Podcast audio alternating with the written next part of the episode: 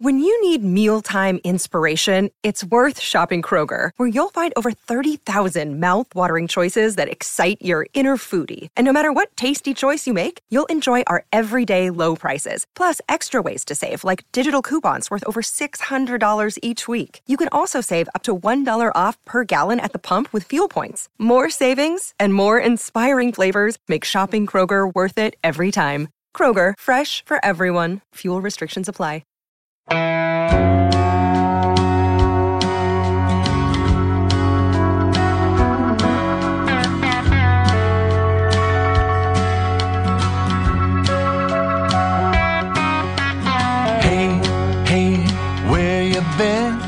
Buckeye talk is about to begin. Hey, hey, hey, come on in. Buckeye Talk. We're going to knock this out. I just asked Nathan and Steven which side of a phone is the speaker on, and Nathan said the side where your mouth is. So we're recording this on a cell phone tonight. Ohio State is a 34-10 winner over Michigan State. They're going into the bye week at 6 and 0, ranked number 4 in the country for now. And they got tested, but they survived the test. Uh, we have questions from our tech subscribers. Go to cleveland.com slash OSU to figure it out. We're supposed to do five headlines. We're going to skip that tonight because we're going to try to keep this short because it's super late and it's 1 o'clock in the morning as we record this. 614 area code asks, I'll ask, after seeing six games of field, who's his college comparison? Vince Young, Cam Newton, Terrell Pryor, someone else? I will say I mentioned this to our texters, which maybe spurred this tonight. I had seen some national guys that I follow tweeting about this during the game. I have seen multiple people compare him to Cam Newton.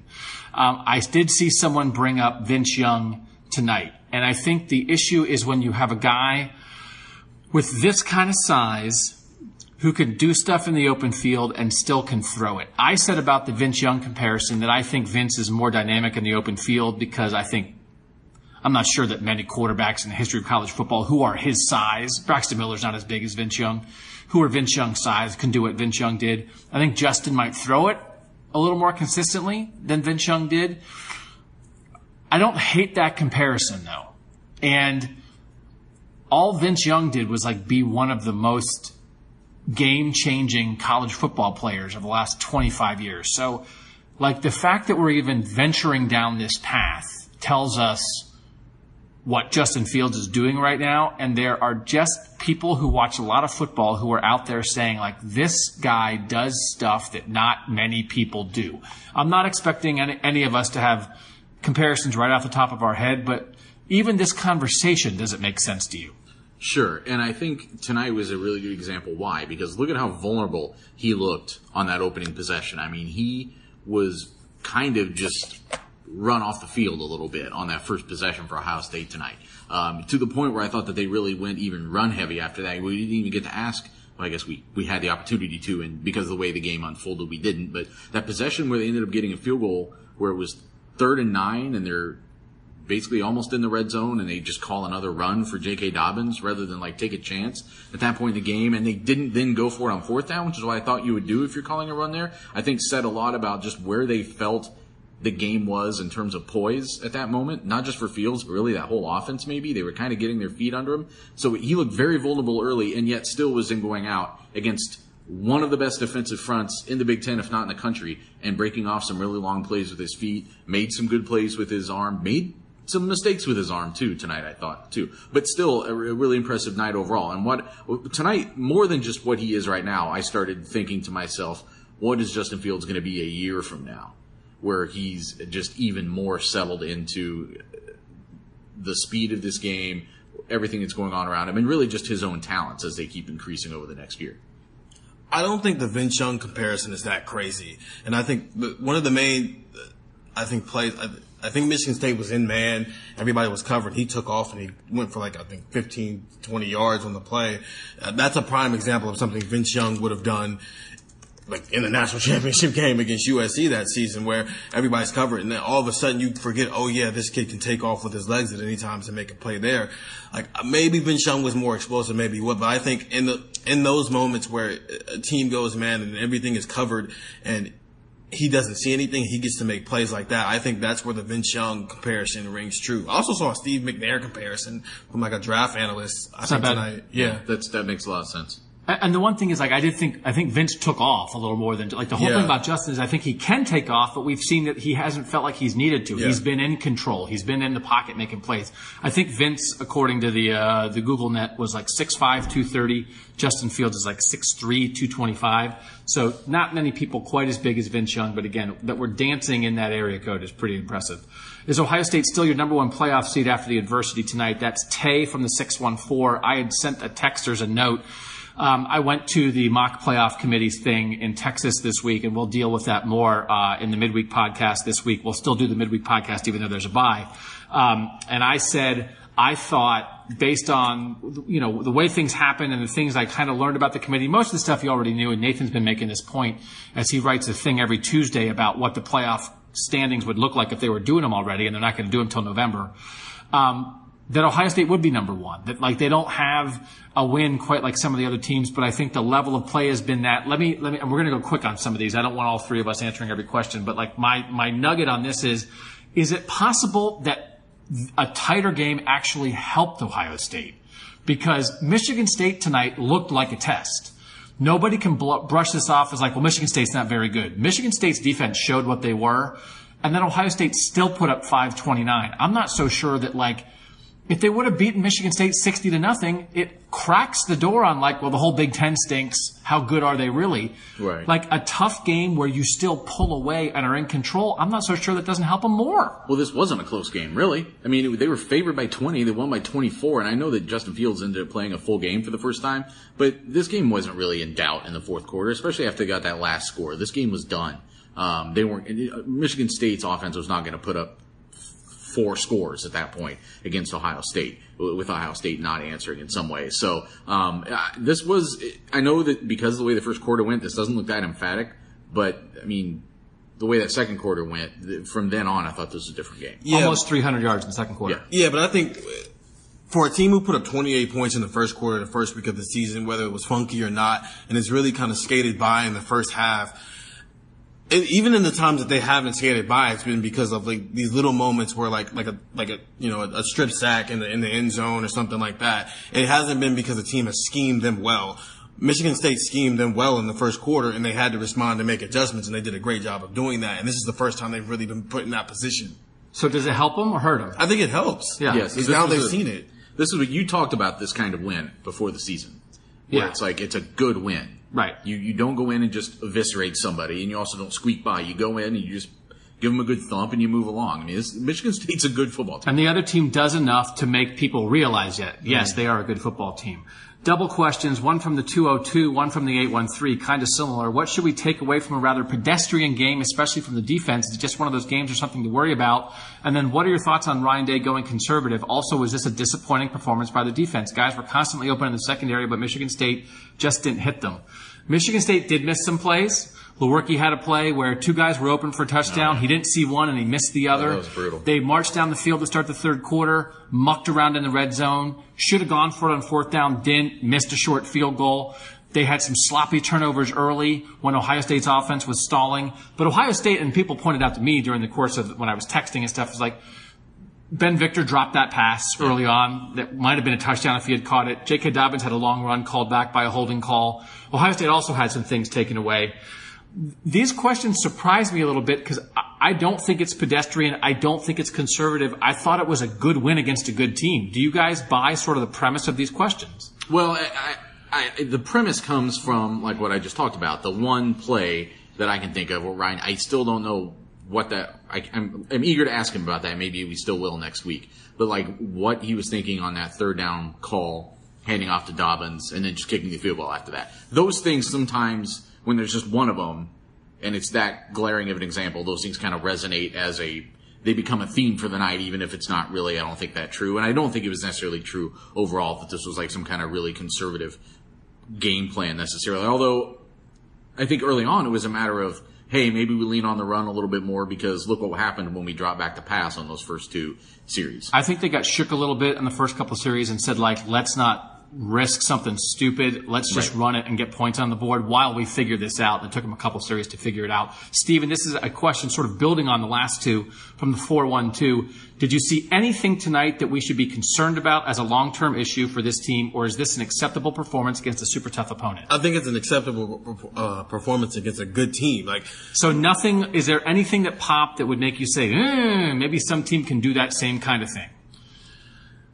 I think maybe you can fool Justin Fields a little bit, especially if you're playing zone. Just because like that interception was a bad throw that I don't think he, it was a decision he didn't have to make, and that was the first team to make to force him into making a decision that maybe he didn't have to make. So. From that standpoint, yes. From a defensive standpoint, no. Like they still turned him over three times today. I will say uh, these two questions are going to lead into what my answer would be to that. From the 614, I saw Tuf Borland get shook multiple times this game, and Baron Browning played well. Can anyone make an argument why Baron Browning isn't their number one middle linebacker, or maybe he is? Also, from the 202, why did the coaches stick with three linebackers so much, including the slower Borland, when a Michigan State was looking for quick throws over the middle? There was a point in this game where, and uh, it's not to pick on Tuf Borland, but there were moments there was at least one moment where they hit a tight end behind the linebackers, and Tuf Borland and the linebackers were turning and chasing a tight end who was open in the middle of the field. And it was like 2018 flashback. I was looking Yeah. around for Bill Davis.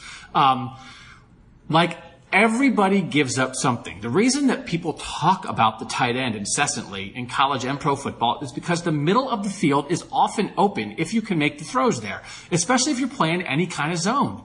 Behind the linebackers and in front of the safeties, is, is the weakness of most defenses. A lot of teams can't hit that. If you have a good pass rush, it's hard to hit that. If you have athletic linebackers, it's hard to hit that. Now, And add in the play action that Michigan State was running. yeah, and they're sucking you up on that stuff. And they got sucked up all the time last year. They got sucked up a little bit tonight. But to the Tuf Borland Baron Browning point, late in the game, they tried to hit a throw over the linebackers and in front of the safeties, and the linebacker, Baron Browning, jumped up in the air, Yeah. deflected the pass, and the safety, Jordan Fuller, caught it and returned it for what should have been a touchdown, except Baron Browning got a legal block on the play. So Which was kind of a weak call. are we I, we've talked people love talking about it. I love that people love asking us about baron browning. I want us to be the home of baron browning talk on the ohio state beat because i've been pounding it since he got here. And there is a, a Baron Browning feature coming from Cleveland.com this week. sounded like a fire alarm. That's my baron browning feature story alarm. At cleveland.com this week nathan baird's been working on that.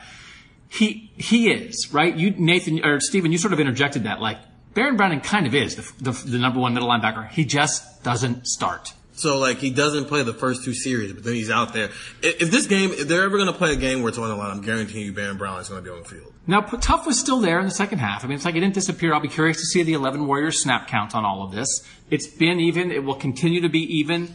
But again, like just, it's, it's one example and it's not exactly fair because Tuf Borland was also chasing people down in the backfield and someone pointed out to me he blew up like two wide runs or something or two screens back to back and tackled people for a loss. So this guy can make plays. Not, a, I don't know that a ton of linebackers make that deflection the way Baron Browning made it. He just dropped, sat in a zone in the middle of the field, read the quarterback, and then when the quarterback threw it, he went up like he was going up for a rebound and knocked the ball in the air. It's a really good play. A, knowing film, knowing what's going on and being in the right spot, and then B, being a guy who can make a play. And Tuf doesn't, just doesn't make those same types of plays like that, but we've said it a thousand times. I don't think anyone's throwing Tuf Borland out of this rotation. Right?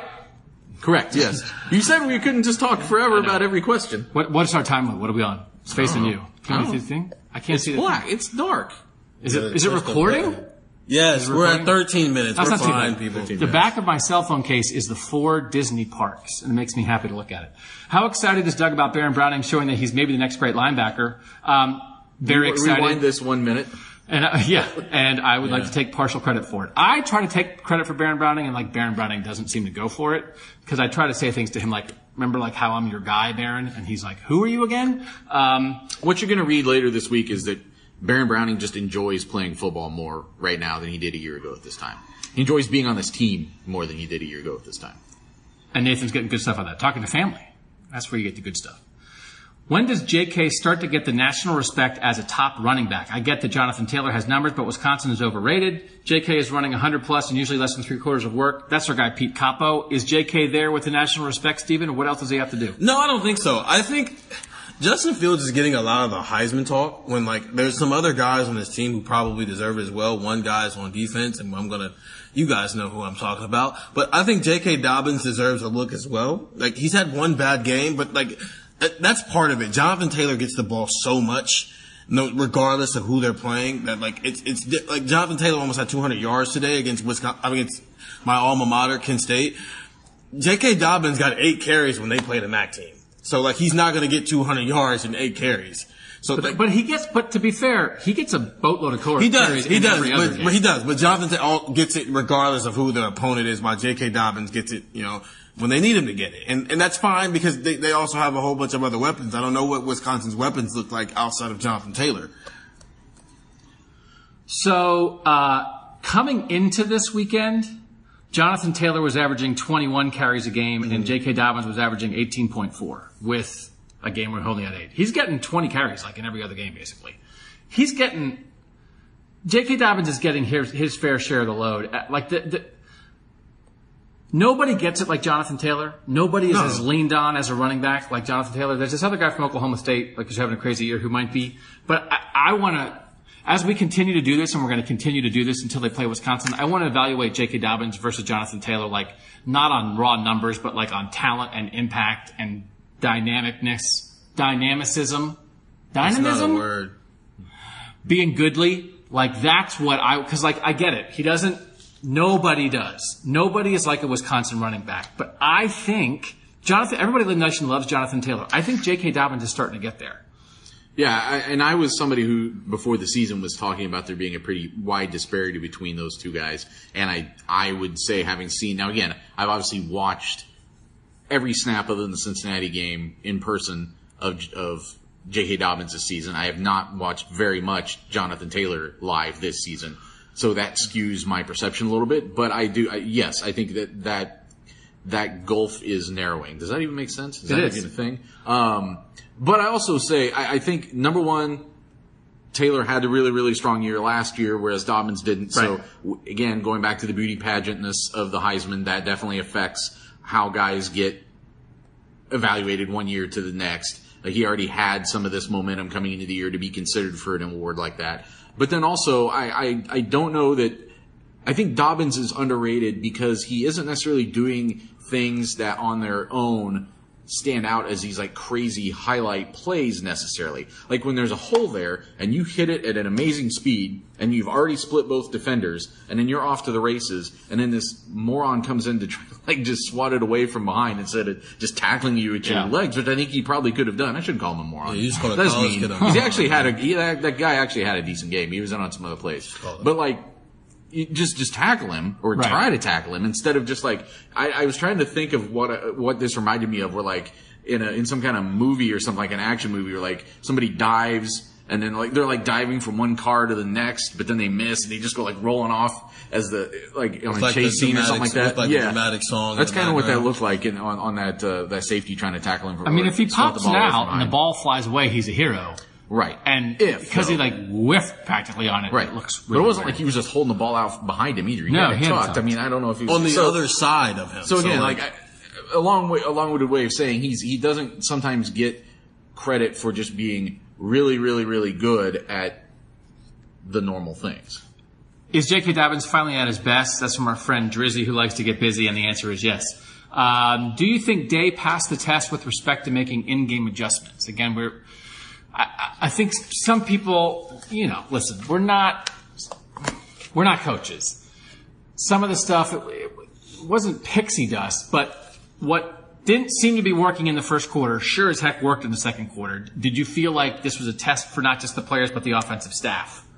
Yeah, I don't know how much of that is like with schematic changes. Some of it is like a guy for the first time, those offensive linemen got knocked back on their butt a little bit in that first quarter, and like the whole offensive line, kind of. And that, I think they sometimes it's just a matter of the performers adjusting to what's happening out there. And it's again, it doesn't have to be schematic. It doesn't have to be somebody in your ear telling you things. Sometimes it's just a guy deciding, "Oh man, I can't keep keep getting beat like that. I've got to make some I've got to start winning this battle in a way that I didn't. they weren't they weren't winning some offensive line battles Right. early on, Oh, right? Which 100%. which that's the best way to make your offense look like it's stuck in the muck is to have constant pressure. Right. Um, but again, I do think the idea that they got conservative on that second drive when they had an opportunity was some indication of they didn't quite exactly know what to do yet. So I do think they had to figure it out a little bit. Maybe not as much as we would like to talk about. It's like, oh, everybody, I mean, every reporter in the world loves to ask about in-game adjustments.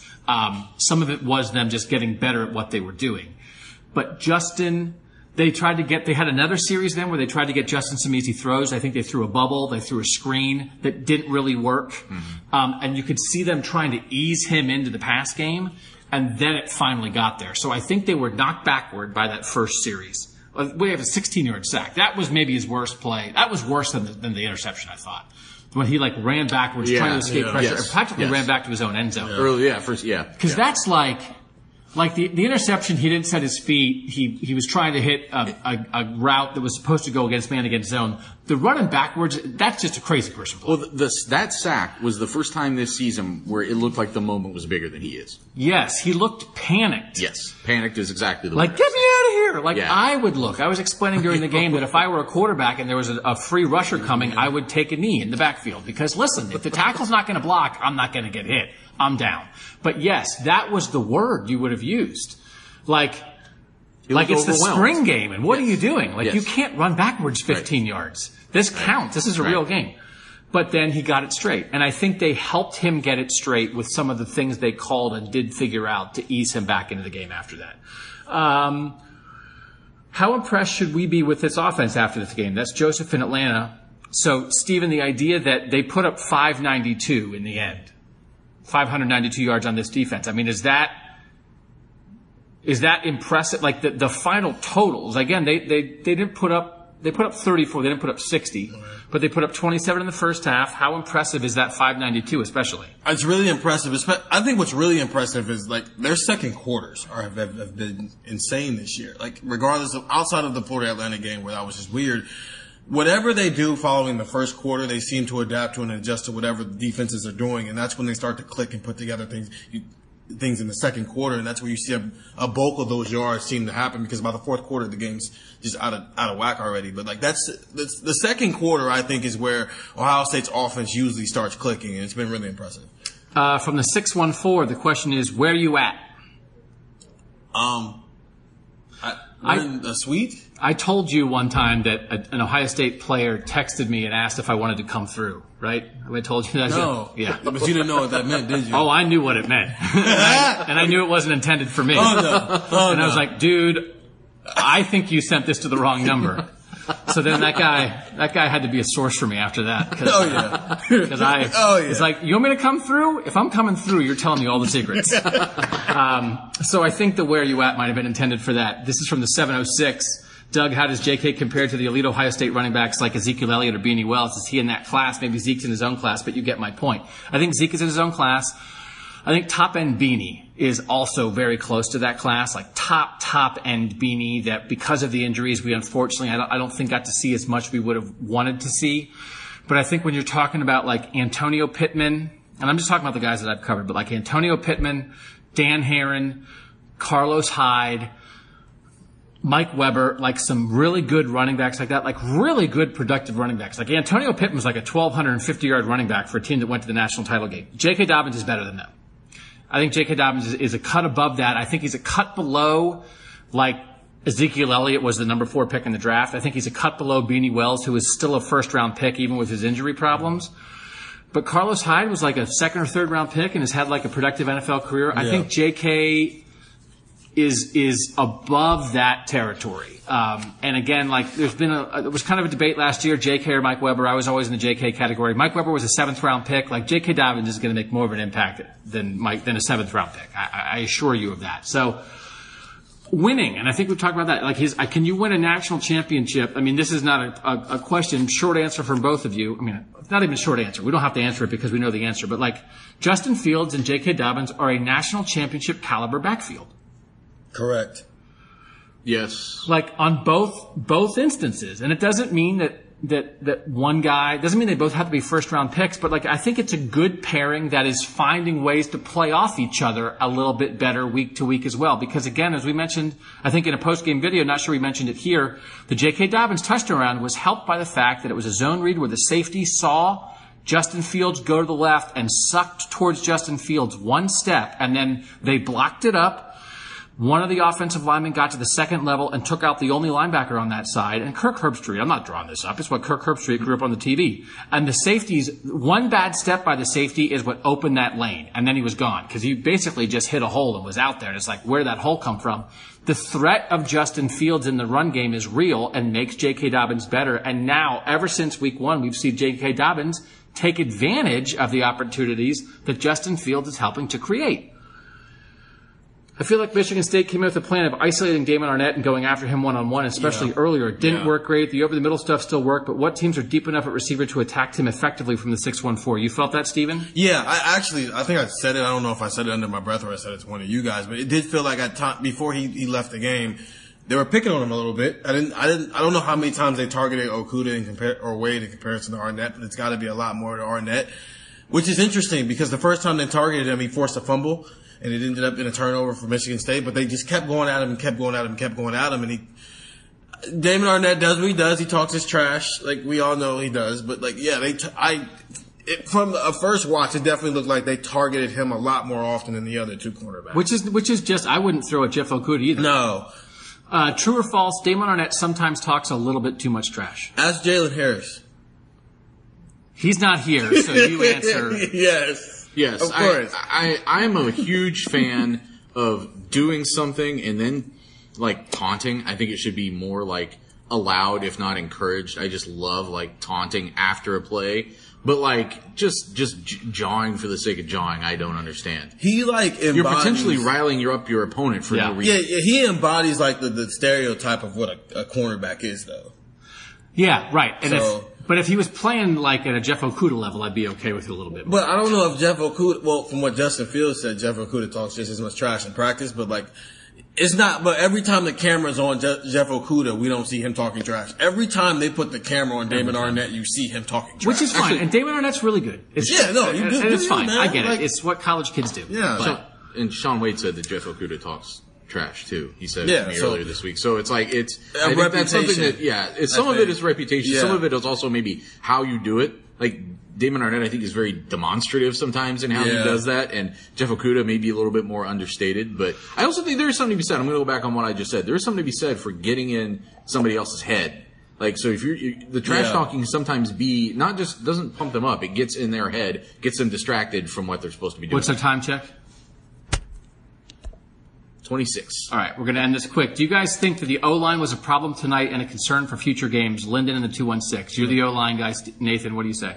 Well, I do have some concerns, and it goes back to they're going to play some teams. Yes, I think it it made me think of this when you talked about the the playoff backfield. Yes, I think they are a playoff backfield. However, Michigan State gave them the ball twice early on tonight. And one of them was not even a forced fumble; they just coughed it up. Um, they're going to play some defenses that are as good or better than Michigan State that then have an elite offense on the other side of it, whether that's Alabama, whether that's you could argue whether that's Clemson right now, I suppose, but there are some some they would not be able to get away with how they played in the first quarter tonight and potentially still win a game against that caliber of team. And I think that does come back on the offensive line. This offensive line, I think, probably got a wake up call at a good time tonight going into a bye game saying, or bye week, I should say, saying, we've got to step things up a level for these next six games. I do think it's possible, though, that thinking along those lines, I think it's possible the team that has the greatest balance between a high level offense and high level defense in the country is Ohio State. It, it may be Ohio State. But, but your point is taken that they played a really good defense tonight that did not have an offense behind it to back it up. I think they're going to play a, a, an offense in Penn State that's going to give them more trouble. They're going to play maybe a Michigan a Michigan defense that doesn't have the offense. A lot of teams in the Big Ten are good on one, are good on one side of the ball. They're not good on both. In the playoff, they're going to face teams who are good on both. And I think your point is right. You can't play like this in the first quarter, but that's the first time all year they've played in a way that you would say, well, that's not going to work against Georgia, Right. or LSU, or Oklahoma, or Bama. Right, but but if they have that same first quarter here, I think it um, against one of those kinds of opponents, I think it lingers more. I think. That was the kind of first quarter where you could be down 14 nothing Yes. after the first quarter. And they maybe, played maybe poorly enough. tonight. Again, Michigan State just gave the ball. and. Michigan State could not do anything with it. 16 plays, 16 yards for Ohio State in the first quarter, and they survived it. Zero net rushing yards in the first quarter. Is Brendon White's face in a milk carton somewhere? He has totally disappeared from the defense this season. What's his role in this time, this season, uh, and next season? From the 740, Stephen, uh, that's a question for you, and I challenge you to answer this question without going into a history of the bullet, which I think sometimes you have a tendency to do. You know, well, the bullet isn't. We know what the bullet is. Why do you think Brendon White's not playing? I think they, I think they're comfortable with what Pete Warner gives them. I think that's the answer. like at, the, the the fact that like there have been moments where Pete Warner has been, ended up being the, the deep the deep guy when they bring Jordan Fuller up, and they've said on record that like we're fine with that happening. It's just come down to like they just like what Pete Warner brings to the table. And I don't, and I don't think that that's like, I don't think it's about like position name No. or position It's just- uh, duties. It's just Pete Warner's playing pretty well. So there was also, a, it's like, and it's like you're on alert sometimes for this stuff. It's like a tight end like came off the line, off the line tonight and like ran a little out route and beat Pete Warner for a first down. It was like, well, if Brendan, I, I immediately thought, well, if Brendon White was in the game, maybe that Well, wouldn't have happened. but this guys is- give stuff up. But this is the thing, like cornerbacks, defensive backs, it's, it's the same thing they've dealt with for a long time. You're always on an island, so when you get burned, it, it, it becomes like this huge thing that gets seared into everybody's mind. But like, I think with a guy like Pete Warner, and probably with a guy like Tuf Borland, I'm gonna do a bit, I think I'm gonna do a rewatch on my linebackers, on, on the linebackers this week, for those of you who follow the rewatches. Um, but I think a lot of these times where you see a play get stuffed at the line of scrimmage, there's a big swarm there. A lot of times it's one of these linebackers that's in the middle of that plugging things up, and it just doesn't show up the same way as one of those gains does. Uh, I'm going to do a little Karnak thing here as we wind this down. The answer is tingly on the inside. tingly on the inside. And I'm going to rip open the envelope, and the question is, how did Baron Browning's sack off the edge make you feel? Um, let's run through a couple more. What?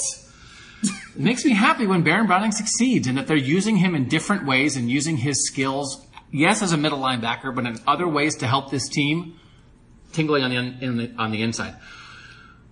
I think in past years this game would have been a one score game in the fourth quarter. That's from the 419. I wrote this before the game. This Michigan State team is not quite as good as the Michigan State team. D'Antonio is now 3 and 8 against Ohio State. I think in the minds of Ohio State fans, sometimes you might think he's 8 and 3. Mm-hmm. He's 3 and 8. The three teams that beat Ohio State, one of them went to the Big Ten championship after beating Ohio State. One of them, it was in the Big Ten championship. And the other one in 2015, they went to the playoff after winning the Big Ten championship after beating Ohio State. When D'Antonio has beaten Ohio State, he has had great teams. You think, oh, these scrappy little Ohio kids, these three star, they have been great teams. Now, he's scared the bejesus out of them with some lesser teams. They had a three and nine team that pushed them to 17, 16.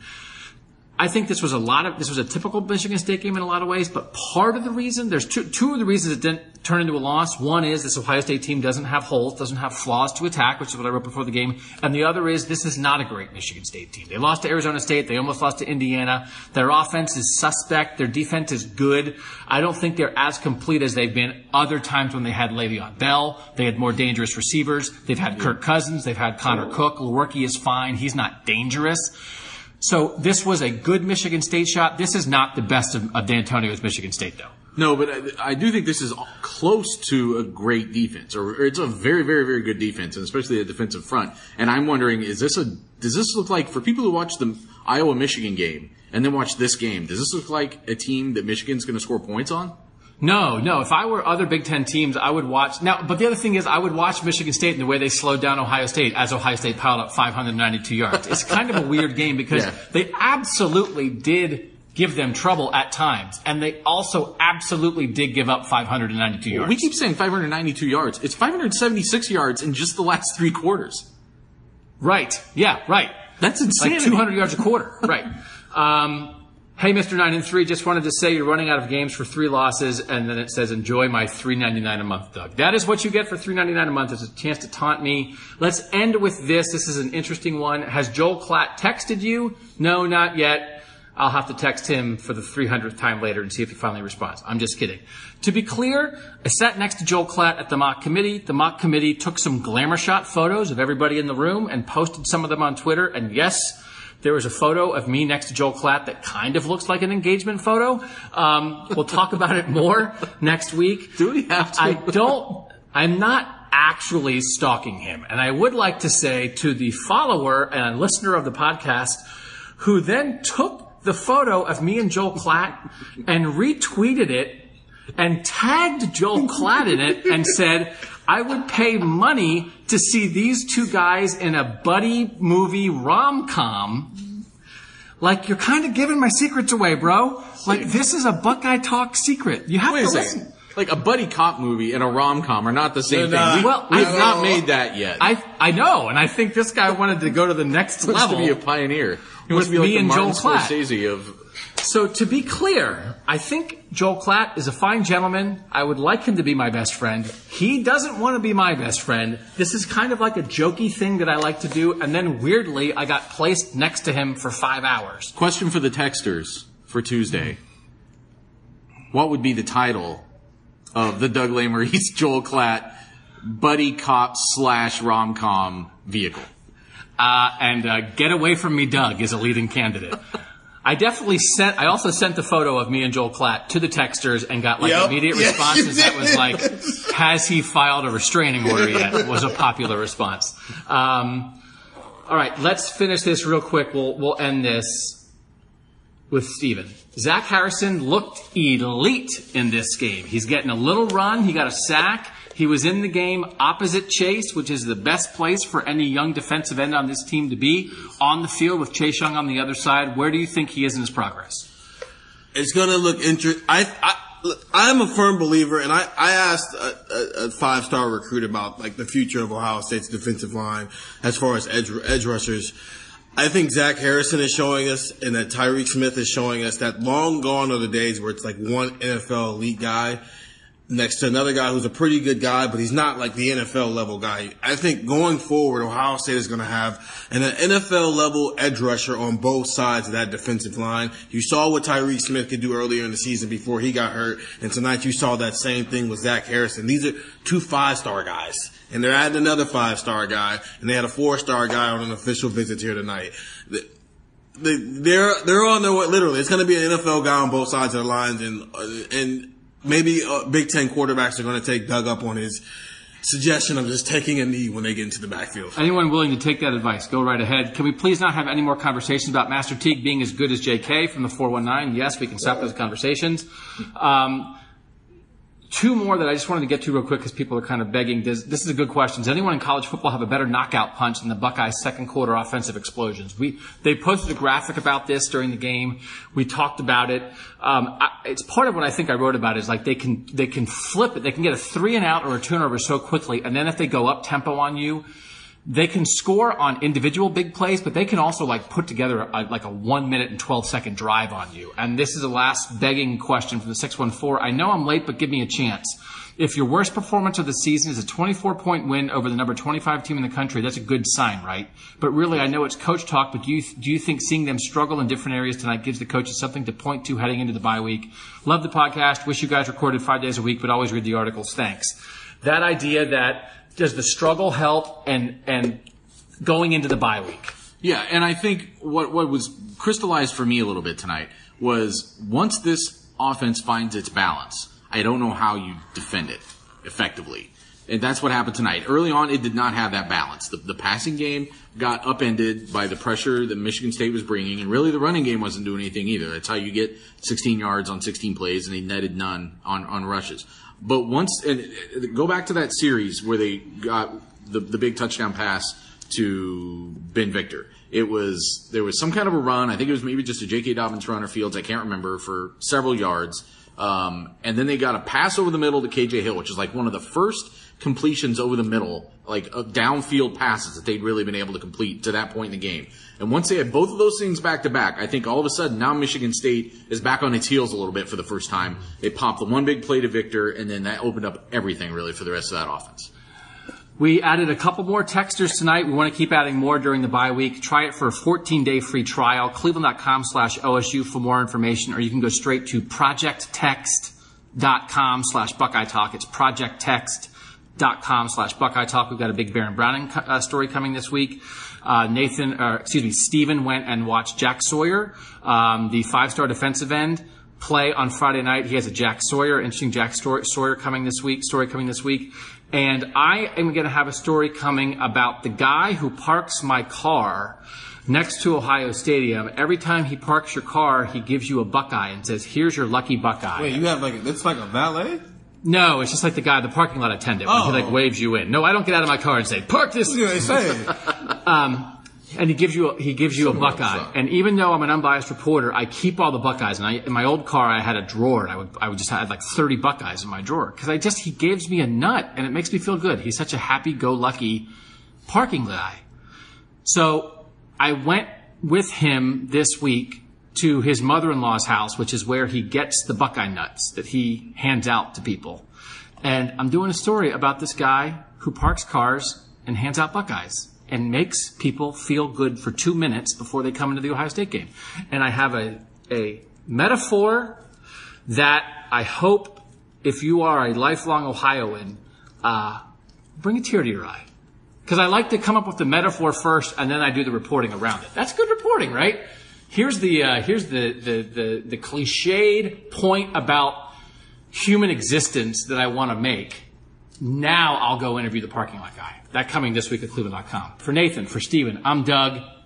And that was Buckeye Talk.